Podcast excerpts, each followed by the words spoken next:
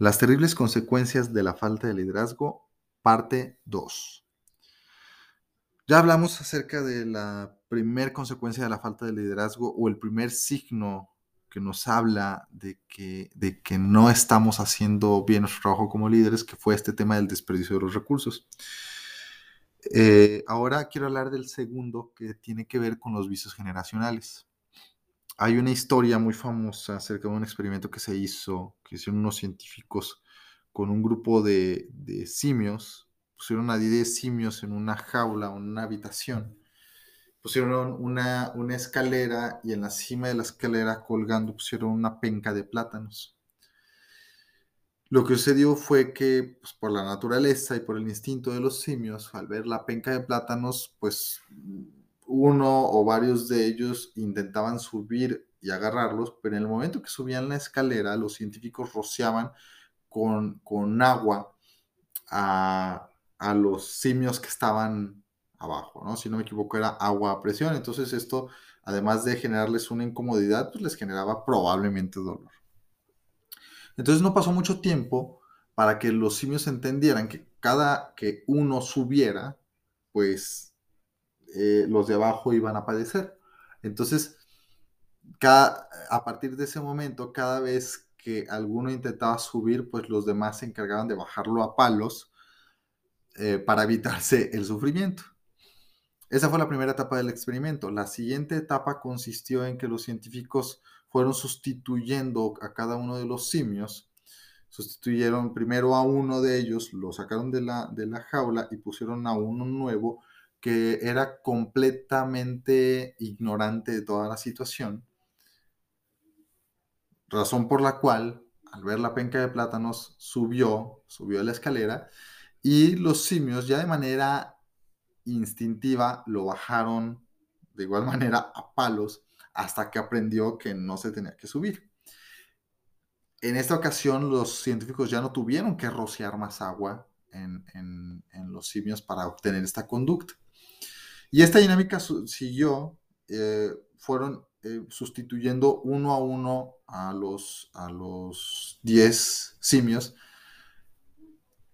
Y con cada simio nuevo, pues sucedía la misma experiencia, ¿no? Este intentaba alcanzar los plátanos, los demás lo golpeaban y lo hacían entender hasta que cambiaba su conducta.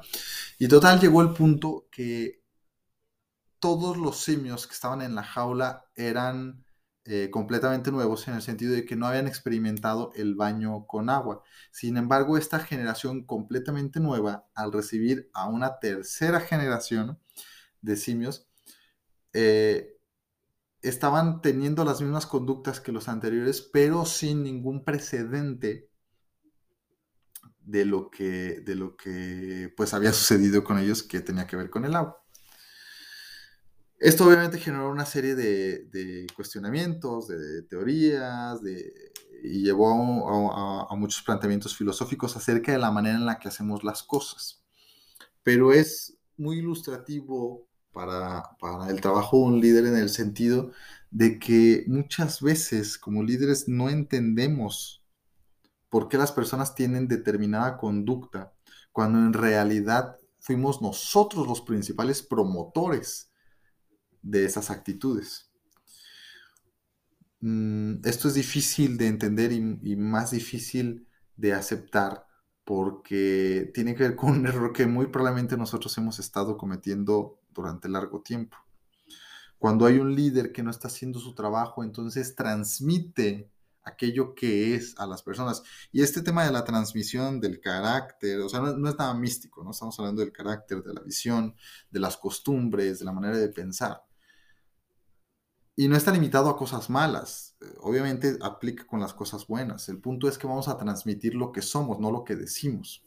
Entonces, por más ah, comprometido que yo espere que sean las personas en mi equipo, por más que yo les diga que se deben de esforzar, si de mi parte no reciben un esfuerzo real, tangible, entonces las personas lo van a imitar si yo soy grosero, si soy pedante, o si soy entusiasta, o si soy visionario, todo eso las personas lo van a imitar y al final se va a quedar establecido en la cultura y en el carácter de los demás. No debe sorprendernos que haya una serie de actitudes recurrentes en nuestra gente, una serie de costumbres, una serie incluso de expresiones, cuando nosotros mismos muy probablemente las estamos promoviendo, las estamos permitiendo o estamos haciendo al respecto para algo al respecto para que perduren. Entonces, esa es la segunda signología, querido líder. Los vicios generacionales, es decir, faltas que los líderes cometen y que se terminan transmitiendo a la siguiente generación y que todavía tenemos el descaro y el cinismo de preguntarnos en qué momento fallamos o qué hicimos mal o peor aún culpar a las otras personas de eso que están haciendo.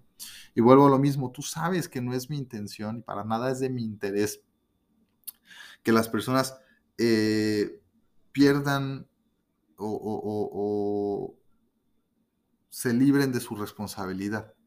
No es así, sin embargo, muchas veces, y como ya lo hemos hablado en ese episodio de la, de la ley de las dos P's, los líderes promovemos o permitimos esas conductas.